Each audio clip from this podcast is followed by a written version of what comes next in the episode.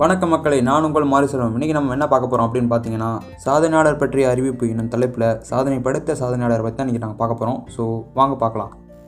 பொதுவாக சாதனை என்பது வெற்றி மட்டுமே அல்ல. ஏற்கனவே படைத்த வெற்றியை விட அதிகமாக எடுத்துக்காட்டும் வெற்றி தான் சாதனை. அல்லது யாரும் காணாத வெற்றியை காண அடைவதும் சாதனை தான். இப்போது நாம் பார்க்கும் சாதனை ஒரு ஒன்பது வயது சிறுமியுடையது. ஒன்பது வயதில் உள்ள ஒரு சிறிய பெண் சிறுமி உலக சாதனை படைத்தது.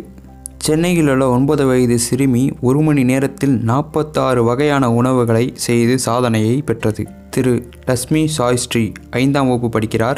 ஊரடங்கால் வீட்டில் இருந்த சிறுமிக்கு அவரது தாயார் சமைக்க கற்றுக் கொடுத்திருக்கிறார். அதுவே ஒரு கட்டத்தில் சிறுமிக்கு ஆர்வமாக மாறி தற்போது சைவம் அசைவம் பழங்கள் என அனைத்து வகை சமையலிலும் சிறுமி அசத்தி வருகிறார்.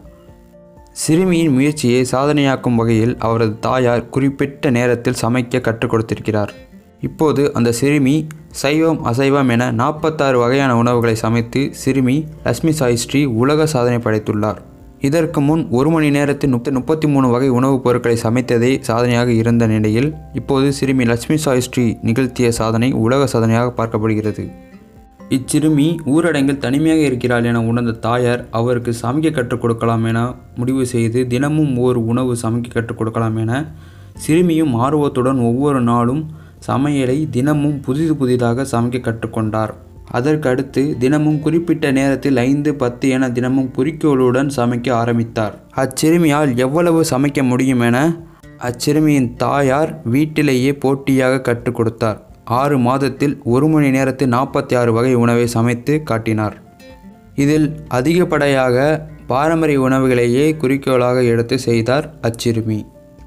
Bajji கொல்கட்டை idli dosa puttu chapati puri chicken chicken sixty five எறா எறா சிக்ஸ்டி ஃபைவ் என நாற்பத்தி ஆறு உணவு வகைகளை சமைத்தார். இச்சாதனைக்கு என் அம்மாதான் காரணம் எனவும் மூன்றாம் வகுப்பிலிருந்து ஆர்வம் இருந்ததாகவும் அச்சிறுமி கூறியுள்ளார். இச்சாதனை நம் அனைவருக்கும் ஒரு பாடமாகவும் எந்த துறையிலும் நாம் குறிக்கோள் கொண்டு சாதிக்க முடியும் என முயற்சி செய்து சாதனை படைக்கலாம் என்று கூறி உங்களுடன் விடைபெறுவது நான் உங்கள் மாரி செல்வம் நன்றி வணக்கம்.